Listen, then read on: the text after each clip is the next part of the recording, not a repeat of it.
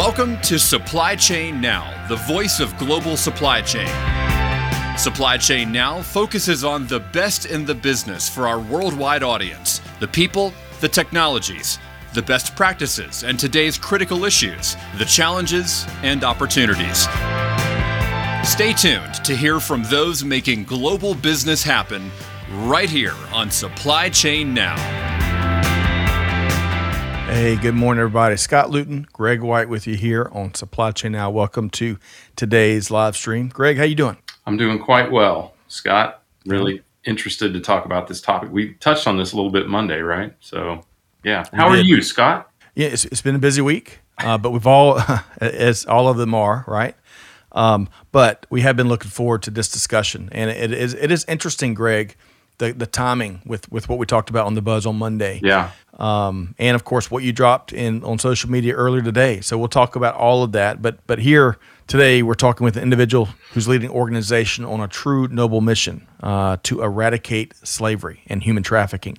We'll be learning more about this appalling travesty that still impacts uh, er, many individuals, numerous, countless individuals around the world. Yeah. have a hard time just realizing I said that, you know. Um, but it's been in a blind spot, uh, and, and now we've got to we, we need to bring it up with our, you know, our growing spotlight. We want to amplify the, the the problem. We want to amplify those that are leading real efforts, practical efforts to address it.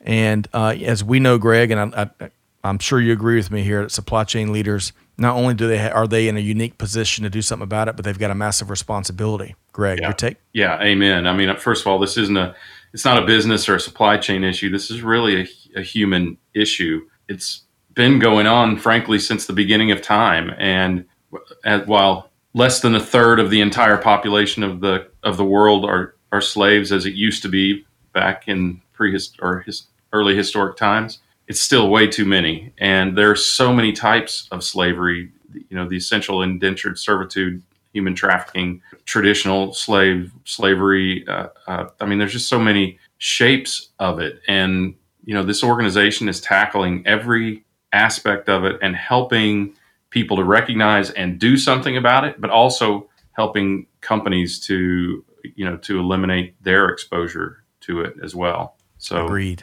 it's it's I don't know, it's a heart wrenching topic. I'll just wait It- till we show drop this video.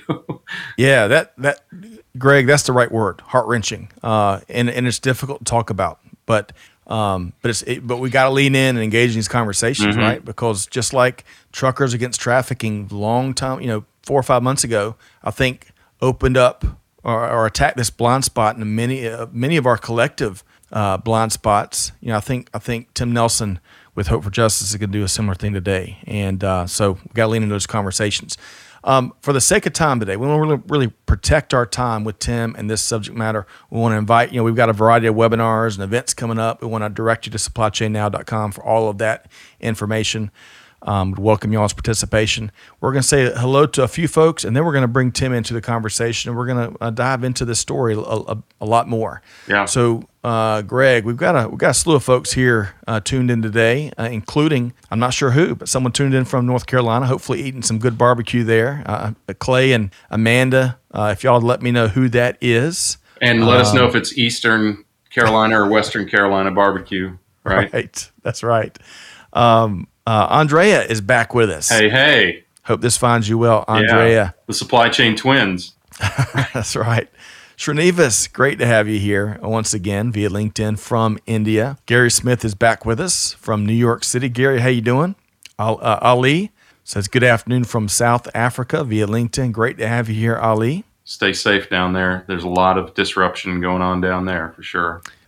Great point. Jenny Froome and I, uh, I, in fact, we're overdue for a catch up call. She was talking about some of the things that they're experiencing and fighting through. So, Yeah. Jenny, if you're with us, uh, Ali, everyone in that neck of the woods, uh, all the best. Godspeed to you. Peter Bollet, all night and all day, says, Good afternoon, 30 degrees Celsius, 92 degrees Fahrenheit. Feels a lot hotter in Montreal. Uh, just another perfect day in paradise. It Great is to see you. Montreal. How bad could it be? Right? Go to St. Catherine Street, have a, have a cool drink to cool you down.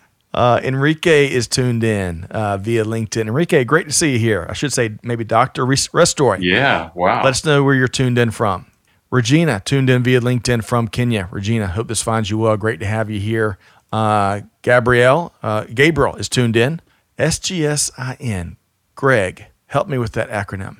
Oh my gosh, we'd messed this up with Saudi Arabia, didn't we? KSA, yes, we did. Right. Um, well, I don't know, but can... I can't wait to hear. I, I, like actually, we need a daily challenge like this, so we learn these acronyms for some of these areas and countries. Yes, we do. Singapore, Clay, Johnny on the spot. Singapore, maybe the port of Singapore, perhaps. Uh, but yes. regardless, Gabriel, great to have you here via LinkedIn. Looking forward to your commentary here today. Uh, Sudasharn, I think I've got that close. I apologize if I did not get that right. Um, correct us, please. But welcome via LinkedIn. Let us know where you're tuned in from. And uh, Andreas says supply chain twins. Oh my gosh, that's a great name. She, and of course, Sophia is who Greg is referencing. Yeah, which has been a great guest in the past for us. Yeah, you, you need to get your sister on here again, Andrea. Absolutely. And then Michelle, Mohammed, many others. Welcome everybody. Yeah. Uh, looking forward to y'all being a part of this conversation here today. Okay, so Greg, with no further ado, uh, I want to bring in our special guest here today, Tim Nelson, CEO with Hope for Justice. Tim, good afternoon, good evening. How are you doing, sir? Welcome, welcome to 2020 plus one. Yeah, you got it. Really, really, really great to be with you today. I hope you're both doing well. Yeah, quite Thanks well. so much. Yeah, and thanks for thanks for joining us. We really appreciate it. Because we know you're busy. Uh, your team is busy. We, we've really enjoyed getting to know uh, you and, and your team in uh, recent months. Uh, and really delighted that you're here with us to share uh, and inform the rest of us on this noble mission that y'all are on. But before we get to that, just quite, you know, uh, I've had we, we've had a chance to get to know you a little better in these pre-show conversations. I'd like to offer our, our audience the same opportunity. So, so Tim, tell us a little about yourself. Uh, yeah, thank you so much, um, and thanks everybody who's tuned in. Um, my name's Tim Nelson. As you can probably tell, I'm not based in the US. Um, I'm originally from Northern Ireland. Um, I've been in England. Uh, please don't hold that against me uh, for the last 23 odd years. Um, but for me, I'm my my background is uh, I have a degree in technology, and um, I, I, spent some time within the banking world, uh, and then uh, have been involved in in this journey with Hope for Justice. Uh, for the last 13 years um, mm. and, and, kind of actively involved. And I sit as CEO overseeing our operations now. Wow. So, Greg, that's long before um, slavery, human trafficking really hit the radars of, of, even the folks that are that that know about it now.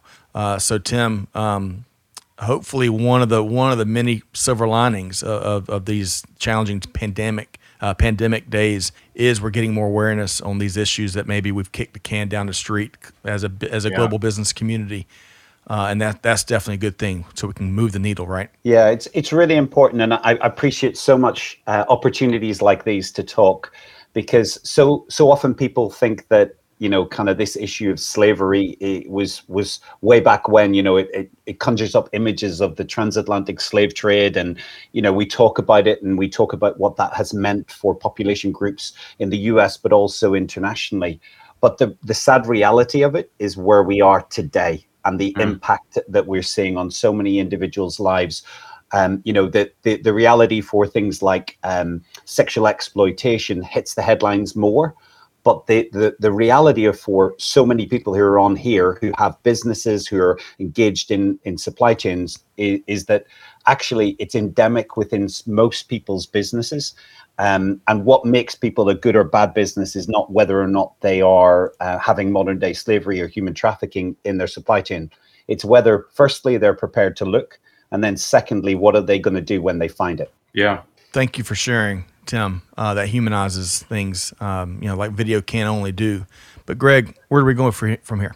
Well, I think what you know what's so impactful about that is it could be next door, right? You don't know who or where right? So, so Tim, I'd love for you to share a little bit more. I mean, I think we got a, flavor of what Hope for Justice did in that case, but can you give us a little bit of an idea of kind of your overarching why and and then some of the things that you do to help, you know, to help uh, alleviate all of the, these issues globally, and and maybe some. Th- I'm sure there are lots of surprises here, and I know you being a tech guy, you've got some stats around it, so maybe share some of that as well.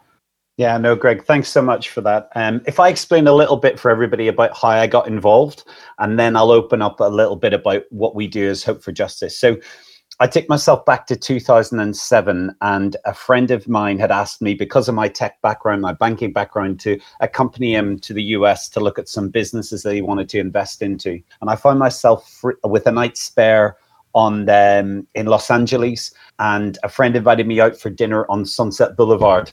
And coming from Northern Ireland, it feels like a million miles away from everything. You know, you only see things like Sunset Boulevard on films like Pretty Woman.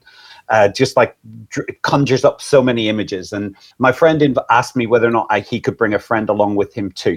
And when he brought a friend with him, he introduced himself as a slave hunter. And I was like, what?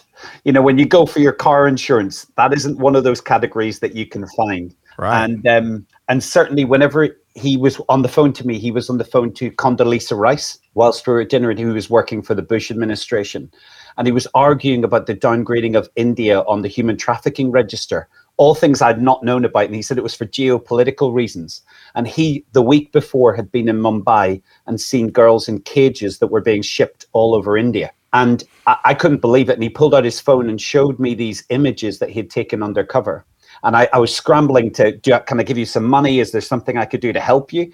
And he said, I, I, I want, I don't need you specifically to cry about this issue. I need you to do something and take action. And maybe just maybe there are people tonight who are crying themselves together in your city that just need you to move and do something about this issue.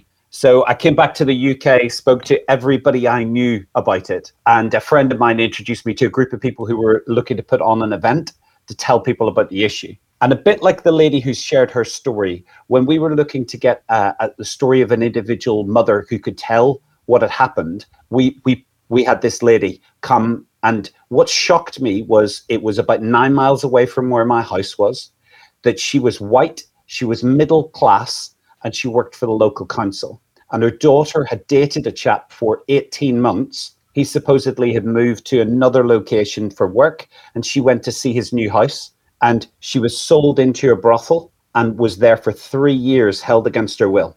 And it's not until the penny drops to say, actually, they are someone's daughter, they are someone's son, that you go, well, it could be my daughter, it could be my niece, it could be someone who's related to me. We need to do something. So we we held our first event 11 months later after the group came together. There were like kind of 10 of us that got together, and we managed to get 5,884 people together for our very first event. And we thought we might be a conduit to send money internationally. But I'd argued to the board that this is going on in my city. I want to know what's going on and what we can do about it. So, in our very first year of operation in the city I live in, a city uh, that looks after an area of 2.2 million people, we managed to rescue 110 victims of modern day slavery human trafficking. The youngest was just three months old, trafficked for sexual exploitation. The oldest was 58 years old, trafficked for labor trafficking. And as part of that, we uncovered a bed manufacturer in the UK that were making beds for two of the largest retailers in the UK. It hit the headlines because it was the first occurrence of slavery within the supply chain of a major multinational business. Two of those businesses would have prided themselves on their supply chain management, but there were 33 Hungarian nationals that were brought to a bed manufacturer. And the bed manufacturer would literally, the, the chap who was the trafficker would literally bring groups of six of them together and hang one of them in front of the other five so little was his his view on life.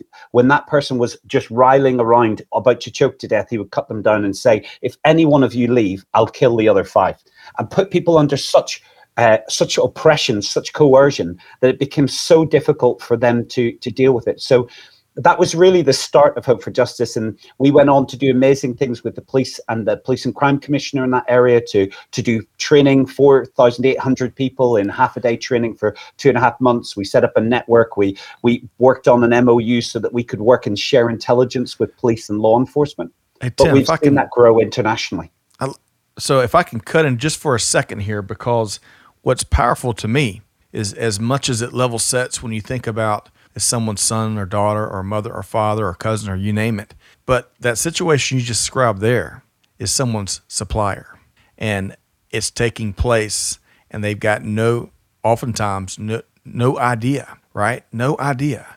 And and I think that's part of especially in supply chain, right? In global supply chains, that is that's a um, that lack of awareness uh, and the fact those transactions continue. That's what we've got to.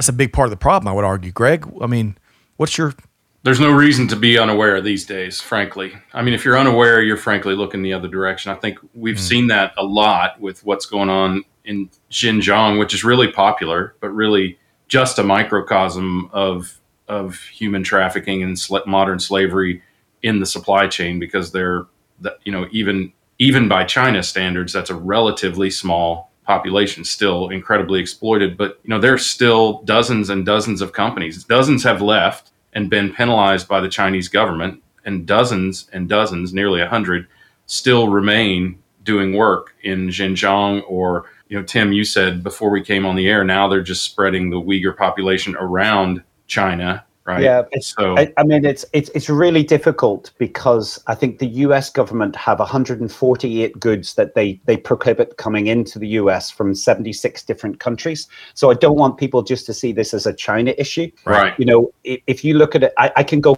commodity groups and issues that we start to see. You know, if if you think of uh, ladies who like to wear shimmer makeup, that makeup is made primarily from the use of mica, which is mined primarily from Judistan in India. If I think about cotton production that we see in Uzbekistan for mm-hmm. t-shirts and, and, and other clothing, if I if I think even just down to the cell phone that you're carrying, the battery in your cell phone, it, it relies on cobalt and 70% of all cobalt is mined in the DRC by children and forced labor. You know, the reality of how close this is to home is it could be in your pocket today, the product that was made through forced labor. And even just the, the drive now towards the electrification of vehicles, with their estimates that there's going to need to be a 30 times production further of cobalt. But yet we have not resolved the issue of cobalt mining. Right. Companies have not dug into their supply chain to deal with it. So the Uyghur population, and I celebrate everything that is one incremental step towards seeing this stop. But the reality is, it's going to take all of us to lift our heads and to actually come at this with a professional approach and deal with it, not turn yeah. the other way. Agreed. So, really, two quick points. First off, there's a, a bunch of folks that are um, uh, big fans of the work you and your group are doing, from Srinivas to Danny to uh, Andrea. And Andrea, you've got a question around hope for justice and growth. We'll address that here uh, quickly uh, in, in, a minute. But um, a typical question for you. You know, and Greg, when when you kind of took us on a deep, dive of the challenge on Monday, you made a, a, clear point of saying, "Hey, this is not just a China issue. This this goes on globally." So, Tim, you're echoing that point here today. But if I can, and and I don't want to put you on the spot, and if you if you'd rather not address it, that's perfectly fine.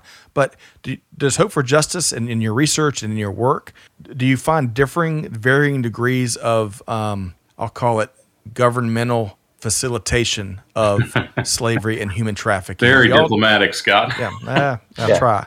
Yeah, state. We we would call it and reference it as state-sponsored um, modern day slavery or human right. trafficking, where where it's happening in in an unprecedented level.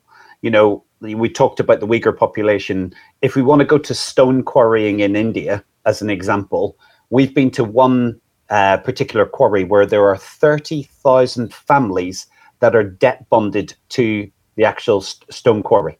So if you want to get um, that granite worktop, or sadly someone passes away and you're going for for a, a monument in their name in granite, I can guarantee you that uh, there's a high percentage chance that that's been made by someone who's held against their will or in some way indentured to not being able to leave. It's it's the sad reality of what we're seeing, and it's it's it's so abhorrent. It's so easy for people to almost put their hands over their ears and not want to listen, to turn away, to turn that other side. But the, the what we what has been said plenty of times by other people, but I think it was Edmund Burke who coined the phrase that it, all it takes for injustice to prevail is for good men to do nothing. Right. And so often it's easy to do nothing these kind of conversations for companies with their suppliers when they're interested in price and quality we're stepping up the level to say no no no no you need to go way beyond that around the individuals who are involved in this so so that actually you can help to create a fortress within your companies within your supply chain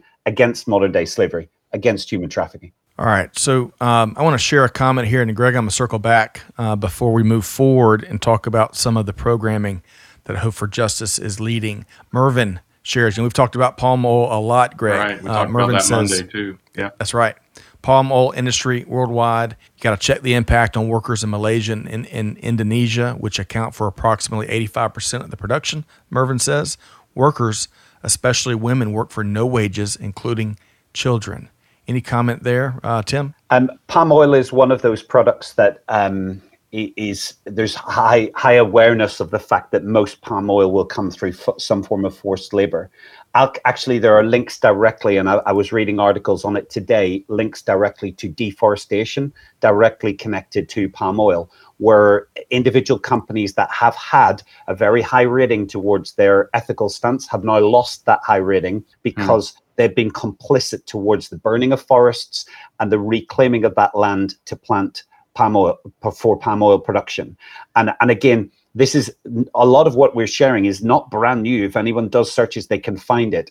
But but the reality for for particularly palm oil production is it's it's very very difficult to find it where it comes from a place that isn't using some form of forced labor. Um, you've got some instant supporters too. Big thanks to Peter Bolay. Just donated twenty percent support the cause. I appreciate that. We appreciate that and uh, he also uh, you know shares some of the social tags and the website hopeforjustice.org. I really appreciate that, Peter Bolay.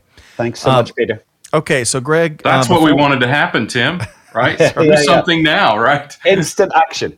yeah, yeah. So, um, Greg, before we maybe have Tim share more uh, examples of programming and, and, uh, of course how folks can can jump into the the battle, what else comes to your mind, Greg? Uh, hair extensions immediately come into my mind. A lot of those come from indentured, rough, uh, effectively indentured people in India. If you get a black hair hair extension, then that that is likely coming from from slave trade, right? Yeah, it, it, it is. And, and one of the things you've got to be conscious of as well within this is that people think that it is just Southeast Asia or India or they've China, they've got names like that. But but I also want to bring it back to home in the US yeah. in terms of where it sits. And at the ILO, which is part of the UN, estimates at any one time there are 403,000 individuals in America that are held in human trafficking, modern day slavery. So, uh, you know, hair extensions is one product. It's easy to see. It's something that you can directly connect with. But yeah. I just want to make sure we draw the connection for people because otherwise you can push it in your mind to the dark corners of something that happens overseas. Right. It's not, it's not here, it's there. Right. And I think yeah. that, you're right. That's very, very important. And I think Andrea asked the question too, um, Tim, do you guys have operation? I know you have operations in the States. Do you have operations in South America as well? Because in Central America because she mentioned Mexico, which I would imagine is probably covered by the Nashville office. But so yeah, from from where we are, there's work that we've done all over the globe itself. In terms of where we are located at the moment, we have ten core offices, and we don't have a physical office yet in Central or Southern America. Um, but but we have a vision that we want to live in a world free from slavery. And certainly the, the the the vision that we have for the next 10 years of hope for justice is that god willing we'll be able to get to 10 times our impact within the next 10 years. And that's going to require a, a massive shift because we've talked about this being a major problem. The estimates are now that over 40 million individuals held globally in modern day slavery human trafficking. We're going to have to have a, a global response. They, the traffickers themselves are are actually professional about what they do. They've got a plan. They've they, it's serious and organized crime.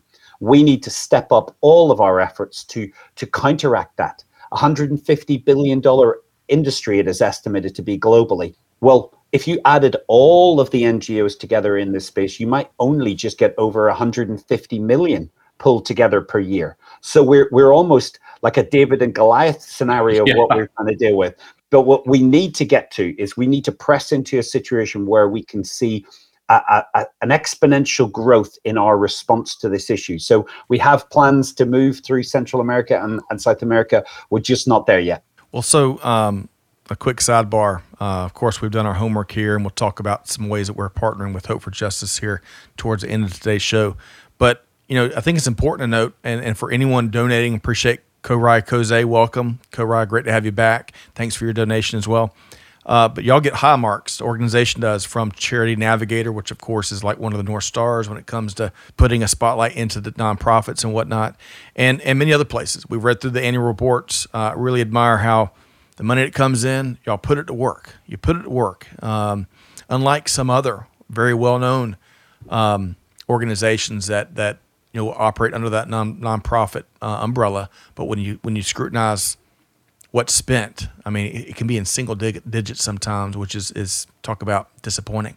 Um, so, Tim, talk to us a little more. Uh, you've already kind of touched on it a couple different times, but when it comes to programming, get, give us more examples of what you're doing, as well as you know beyond making donations, uh, because any organization, of course, got to have funds to to to um, lead the battle that you are. But how else can folks get get into can, can support? Yeah, no, no, that's a great question, Scott. I, I, essentially, Hope for Justice is broken into four key components.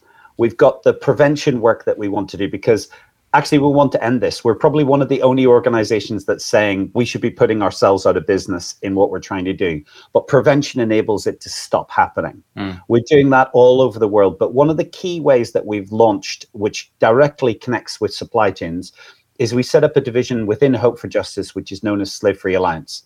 And with there, we work with major multinationals to remove slavery from their supply chain. If um, we launched that into the US in the last couple of months, and and certainly we started it in the UK. And from a UK context, we're dealing with now um, nine of the biggest top 100 companies in the UK, helping them internationally remove slavery from their supply chains. We're we're working across borders, working across continents to try and help them to determine what are the biggest risks to their supply chains. So one of the ways I would I'd highlight in terms of prevention work that people can hear about is let's get involved by being part of Slave Free Alliance, connected to everything that Hope for Justice is doing is, is a key component of how people can make a difference. If we look at how we are also running alongside that, we go into rescue. You've heard in the story that we shared in the video, we, we have a team of investigators, outreach workers, those individuals who are finding cases of human trafficking, modern day slavery, all over the places that we work we have a team that are, are looking at issues around um, how we can help support those individuals that we find. So, just one case that came to the fore in um, policing terms went to, to court in 2019. We had one case that we'd been working on from 2015, and we'd supported somewhere in the region of 93 individuals through to a place of, of seeing their traffickers convicted. Now, that takes a lot mm. of work to try and hold the hands of those individuals. And in the court case where we saw the prosecutions happen, the actual judge had said that it was estimated there were over 400 victims that had come through just that one trafficking gang. Wow. Now, it, it, it happened in the UK, but it was one of the, the it was marked down as the largest case that had come through. And just two weeks ago, three of the kingpins involved in that case got prosecuted. And really, prosecution sends a signal to say, this will not be tolerated. We are coming after you. We're coming after your assets. And we, combined with the, the law enforcement, we're going to make sure that we stop you in your tracks in what you're doing. Mm. So Rescue is a key component. We're talking restore, and we want to try and see those individuals, many of which have been through incredibly traumatic circumstances. We want to see those individuals become whole. And we provide trauma informed care, work with other agencies to try and hold the hand and, and working together, combined with other great NGOs to try and make sure that we can help in all of the countries we operate in to ensure that people get the right restoration. And finally, the fourth area that we do is, is around restoration and, and reform. So what we want to try and see through re- reform is we want to see legislation change so that it prohibits things happening. We want to try and make sure that we we work on bills in different countries, and we're working with uh, a partnership with the OSCE, even in Europe. And there's another 26 countries that are looking to bring modern slavery legislation into Europe. In and again, we're working with companies to try and help them through those processes. So again, all of our programs we're now in 10 countries that we have, and we've got quite a an ambition to be in a lot more countries to try and help. But in all of the countries, we've got a thought through professional approach to what we want to try and do to end this. So, uh, uh, Greg, I'm gonna get your take in just a second. I want to share a couple quick comments here, mm-hmm. folks. We had Art High Pressure Mesher join us yesterday. Talk about um, an incredible thought leader in industry, former CEO of Descartes. Uh, he's he founded ten supply chain tech companies worth a whopping ten billion dollars in market valuation now. Uh, but he talks about and, and several other comments talk about some of the some of the scoring that that uh, it takes place in industry. Right? He, he mentions here EcoVadis, EcoVadis maybe has an ESG score. You can check out Tealbook, who also scores suppliers. Um, Tim, uh, have y'all had any success? And, and, and do y'all work get involved in, in kind of those certifications that are out there in industry? So we try not to certify individuals, um, just to kind of for full disclosure. I think because um, individual supply chains, as most will know on this call, are are they're transient. You know, today you might be dealing with one supplier, tomorrow you might not be, be dealing with somebody different. So it's very right. difficult for people to give you a, a badge or a certification and say you're good because that supply chain is evolving every single day. So what we talk about is working towards a slave-free supply chain. And part of that is identifying through gap analysis where the red risks are. That could be the countries of operation, the products. It, you know, we uh, we just recently had a, a, major multinational that was talking with us about they, their board wanted to shift supply from China to South Korea, and what did we think about that? And could we do undercover assessments on those individual companies to see what the likelihood was to see modern day slavery and human trafficking happening? That's where we get involved, and we want mm. to really be the trusted friend for business. We're not there to expose people and tell people that these people are bad people. We're trying to work with business to say we want to have a thought through response to this and help you, help you to rid this heinous crime from your supply chain, help you yeah. to, to, to have a, a response to it. Because most people on this call, they don't want to have it happening in any form within their supply chain. Right. That's right. right. Greg, I bet, I bet your thoughts are racing. Uh, yeah, I, I, I'm curious uh, at the highest level Tim, are we seeing an increase or a decline in global slavery? And um, and these companies that you're helping, you know, as I thought about the Slave Free Alliance, I was thinking, um, are those companies being backfilled by other companies that are participating, or is that actually reducing the the use of slave labor in places? Because we talked earlier about, um, you know, the companies like H&M and Nike who have declared they won't do business in Xinjiang, they have been they've basically ceased to exist in the face of China, uh, you know, in on in terms of online sales and H&M stores can no longer be found if you do a ride hailing app, for instance. So there's been a lot of repercussions there. Obviously, the Chinese government is actively fighting back against this. Um, but sorry, that was a lot of questions, wasn't it? So first no, of all, I, are we seeing an increase or decrease? I mean, uh, what what direction are we seeing okay. here? Okay, the sad reality because of the pandemic, COVID nineteen, we're seeing that actually there's an exponential increase going through at the moment in this issue. We're probably set back 15 years because of the pandemic in our estimates as to what's happened. So I'll, I'll tell you how that plays out. You've you've had individuals who, because of, of government lockdowns, have missed crop rotations and harvests those individuals have then struggling to buy the seed that they need to plant for the next harvest because they've missed a crop struggling to feed their families what can happen is famine sets in or and in that famine scenario you get desperation. And those individuals you get traffickers who can spot weaknesses and can step in and see those individuals trafficked all over the world. You know the the, the reality of what we're seeing and the reports that we're getting uh, all over the world from places that you will have known of and places that you won't have is that it, this is increasing. We had we had a story that came to us uh, just a couple of years ago of of an individual lady who was trafficked because someone came to her village in Vietnam and what sold the the the, the fact that their daughter was going to get a good job to the parents was that the trafficker gave a kilo of sugar. So poor were they that a kilo of sugar made them feel that the daughter is going to be okay. And that daughter was sold into in, into trafficking. But that is now on speed all over the world, where mm. we're starting to see individuals and massive groups of people in absolute desperation. So, to your first point, it the problem isn't getting it isn't getting less. In fact, it's picking up in tempo, and because of governments' responses to this, we're seeing governments turning a blind eye to what has happened almost de- devolving any responsibility that they have just to businesses to deal with it because uh, they're they're caught up in how do they deal with the pandemic and the waves that are coming through so although in some countries we're now getting to a point where we're actually it's better than it was in with covid-19 in other countries that we're operating in, in Uganda, in Cambodia, and places like that, we've seen new waves come through. And those mm. restrictions are adding to the complications around modern day slavery, human trafficking that are happening. All right. So I want to share a, couple of quick comments here. Uh, Andrea says uh, she speaks to kind of because of Mexico's location, it serves as a middle pa- passage for this kind of stuff. That's, that's heartbreaking to hear.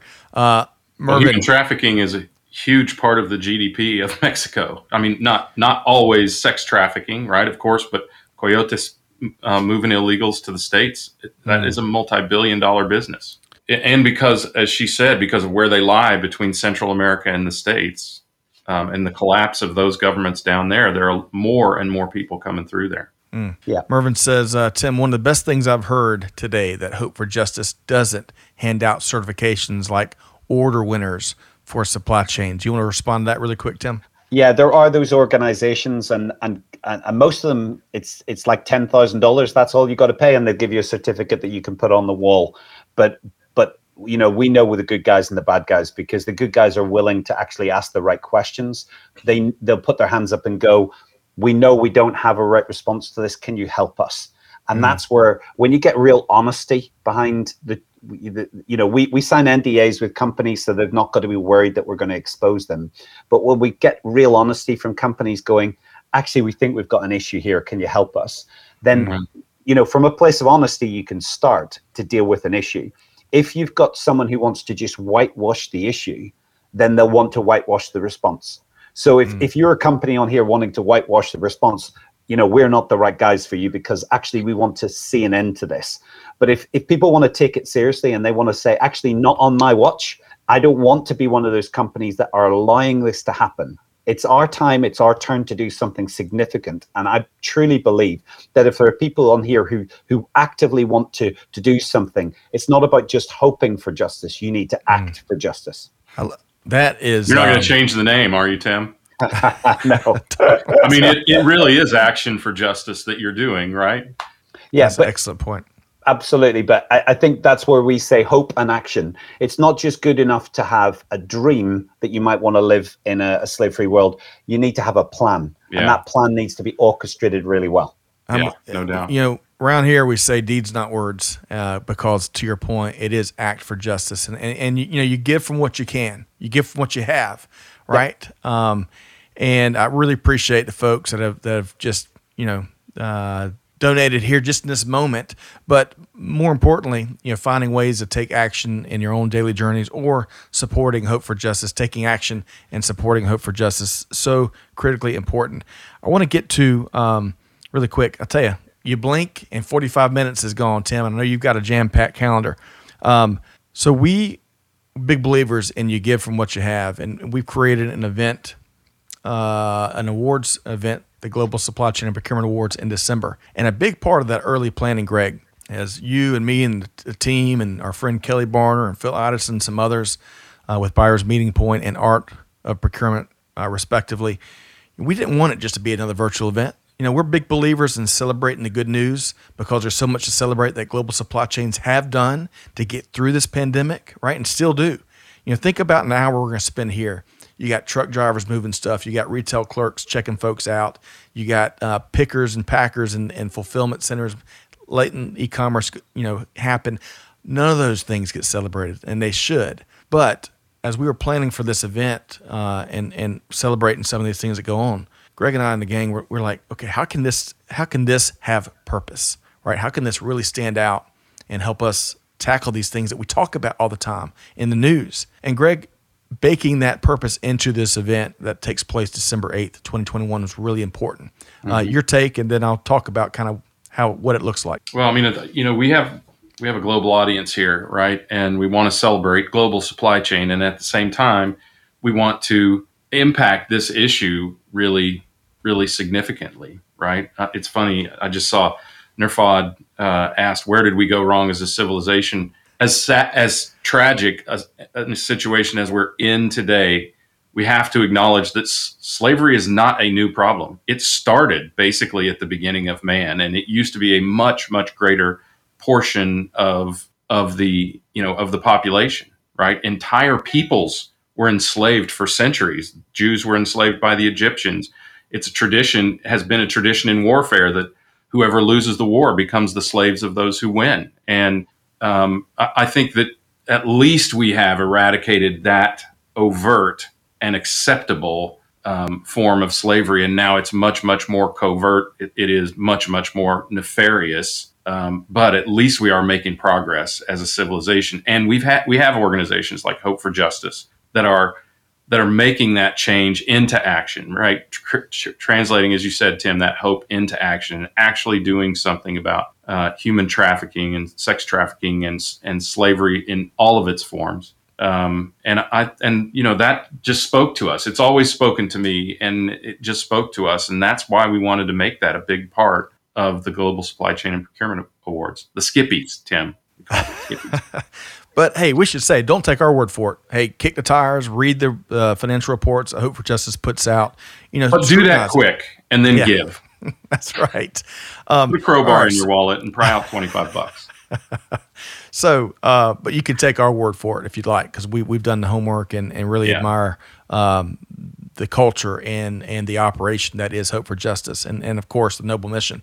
So, but December eighth, this is just very simply how it's going to work. December 8th is uh, the virtual event, the Global Supply Chain and Procurement Awards. Uh, we've got a variety of categories uh, uh covering end to end supply chain, as y'all might imagine, including some leadership. Uh, you know, we love talking leadership and real leadership, action focused leadership, but we have a, a slew of awards, um, and, and anyone can nominate, right? There's a nomination fee. And the good news is every single dollar from the nomination fees are going to Hope for Justice. And better yet, a big chunk of any potential sponsors, as we have continue to have conversations there, are going to fuel the operations at Hope for Justice. But most importantly, because as much as I'd love to be Greg, CBS or ABC or, or CNN or you name it, right? We're, we're working hard.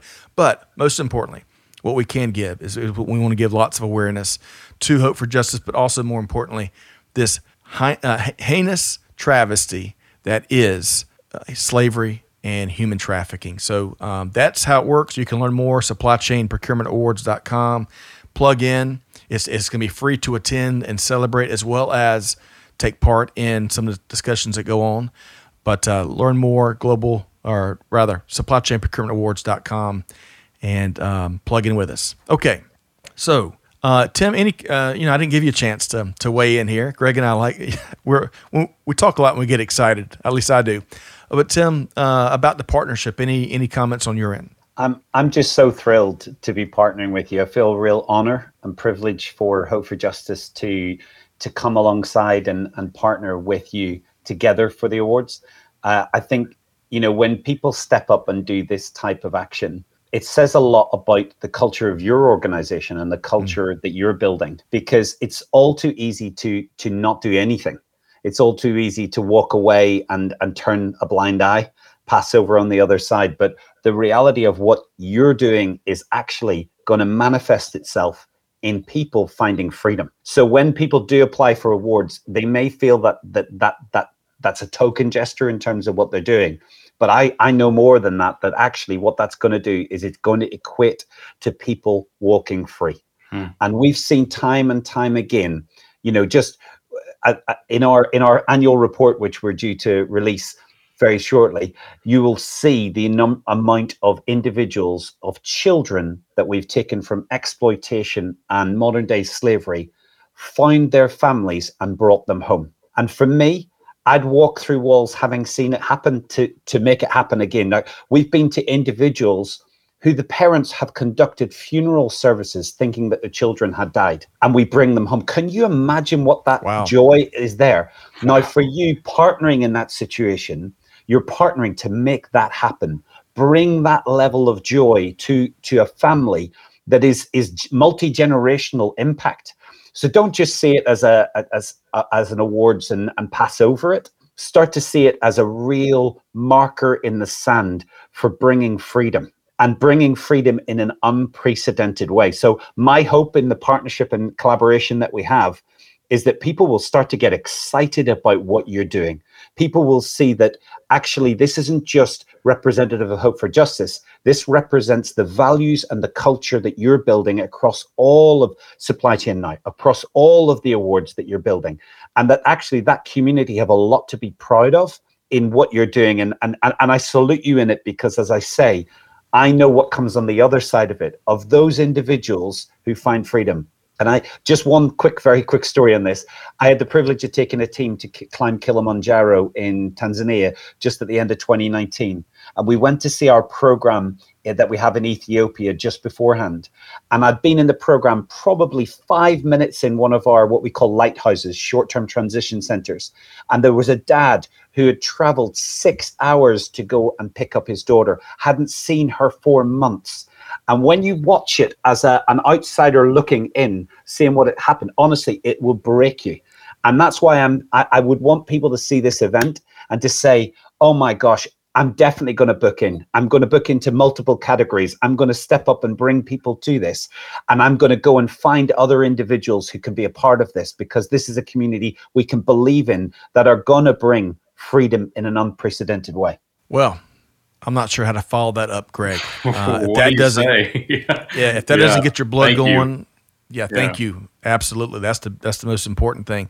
But you know, if that doesn't get your blood going, if that doesn't call you to action, if that doesn't uh, stand the hair up on on your neck, check your pulse. Uh, you get to a doctor. But Tim, I, I really, again, admire what you are doing. Um, we want to help however we can and getting the word out and amplifying these conversations and, and really, and it might sound weird, but amplifying the, the, the challenge that, that exists. Because, you know, uh, as I was sending a message to someone earlier, it's unbelievable to talk about slavery in 2021 mm-hmm. and and to hear also not only is it not going away it's getting bigger um, and just the sheer scope of it uh, globally. So um, we got a lot of work to do. Uh, so greg that's the best i could uh, respond to tim's very eloquent and passionate um, words earlier how would you uh, before we ask tim to uh, share how folks can connect with him and hope for justice what else would you say there greg well, uh, first of all, I want to say it's an honor to spend time with you and to understand your commitment here. This is a guy who sat down at dinner with someone he didn't know and then went to become head of a charity from that discussion, right? Mm-hmm. Who gave up, I'm sure, a lucrative banking career to do this. I don't know what speaks greater volumes to commitment and and to um, you know a, a, a why, right? It, it, than that. I mean, it's that is a massive commitment I thank you so much for it, and thank you for letting us be a part of it. And you know, I hope we do you proud. I really, really think that we can bring some awareness here, and of course, bring some funding to it as well, and um, you know, help to eradicate this. But my gosh, man, thank you so much for your commitment to you know to start and drive this thing. It's it's inspiring. Well said.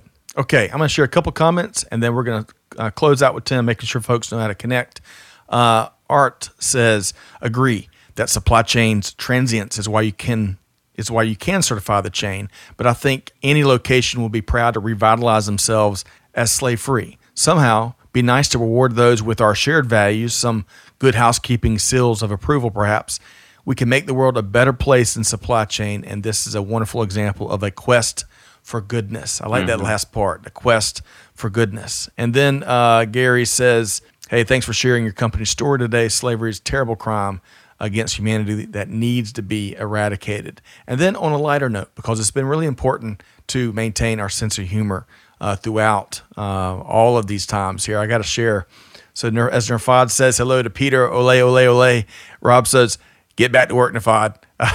so, but Nerfad says he's all covered. He's tracking until the next shipment. So Nerfad and Rob and Gary and and really the whole gang, Rhonda, you name it. Thanks so much for showing up here today. Okay, so uh, Tim, let's make sure folks know how to connect with you, and then of course get your final uh, final few words here. Yeah, definitely. And again, a massive thank you for for the invitation to come on and, and share and partner. Um, if anyone wants to reach out, you can do that. You can find us on hopeforjustice.org. You can find me, Tim Nelson. You can find me on LinkedIn, Twitter, Instagram, Facebook, whatever whatever way you need to. You can drop us an email at info at hopeforjustice.org. All of those means are at your disposal. One thing I would say to you is most people think about doing something and then don't. And I want to drive a, a, thought that you have is that if you want to see something happen, you need to act today because it is the action that engages you. And people often say to us that what we're trying to do across Hope for Justice internationally is impossible. But we choose to greet impossible with the words that Muhammad Ali said. And he said, Impossible is just a big word thrown around by small minded men who find it easier to live in a world they've been given than the power they have to change it. That impossible is nothing, impossible is temporary, impossible is a dare. And I'm daring every single person who's listening to this, whether live or after the event, that today go check out hopeforjustice.org.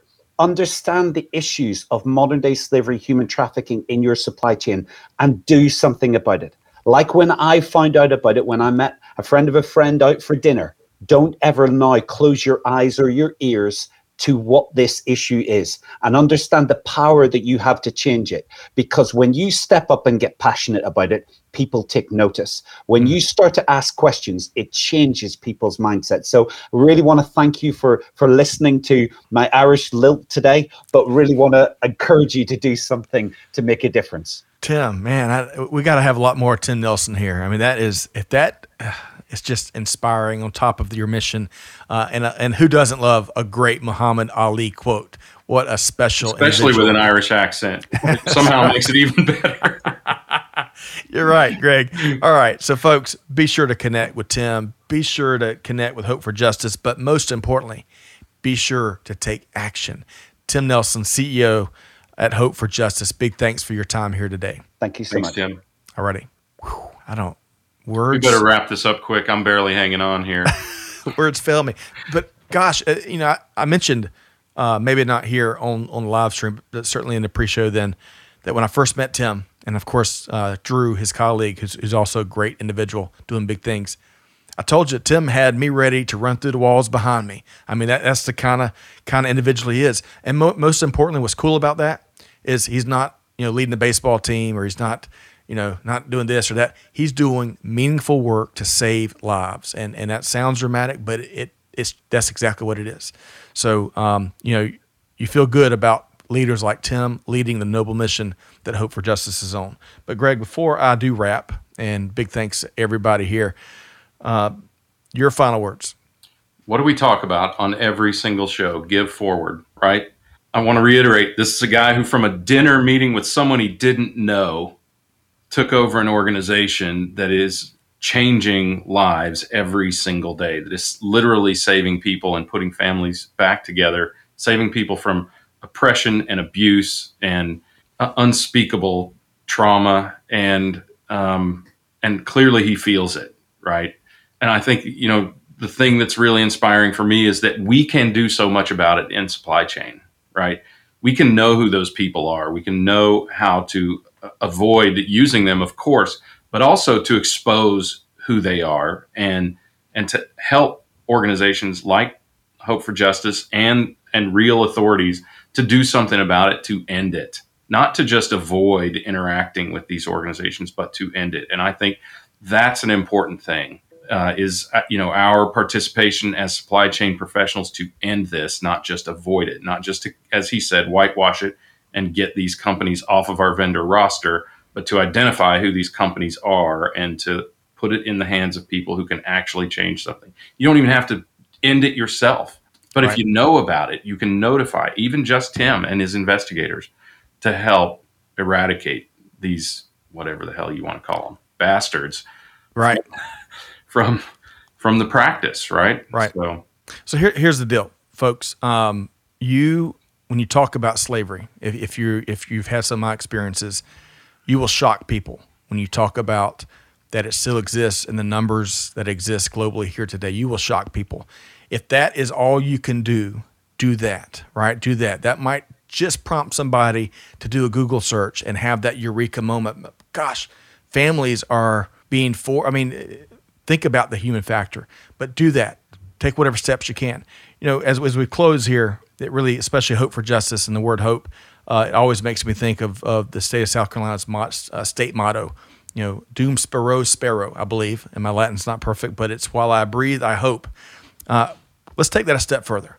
I think even more importantly is while I breathe, I act. And that's what we want to challenge you to do here today. Connect with Tim, connect for Hope for Justice. Don't, even if it's outside of anything we're doing with Hope for Justice, get involved and, and make sure you talk up the issue because it's yeah. impacting hundreds of thousands of certainly individuals, but families around the world. Uh, and on that note, on behalf of our entire team here, finish work hard, but most importantly, on behalf of Greg and Amanda and Clay and Allie and Jada and the whole Supply Chain Now team, including the Hope for Justice um, heroes, hey, do good, give forward, be the change that's needed. Be like Tim Nelson. And on that note, we'll see you next time right here. And do it today. That's right. Amen. Talk soon. Thanks for being a part of our Supply Chain Now community. Check out all of our programming at supplychainnow.com and make sure you subscribe to Supply Chain Now anywhere you listen to podcasts. And follow us on Facebook, LinkedIn, Twitter, and Instagram. See you next time on Supply Chain Now.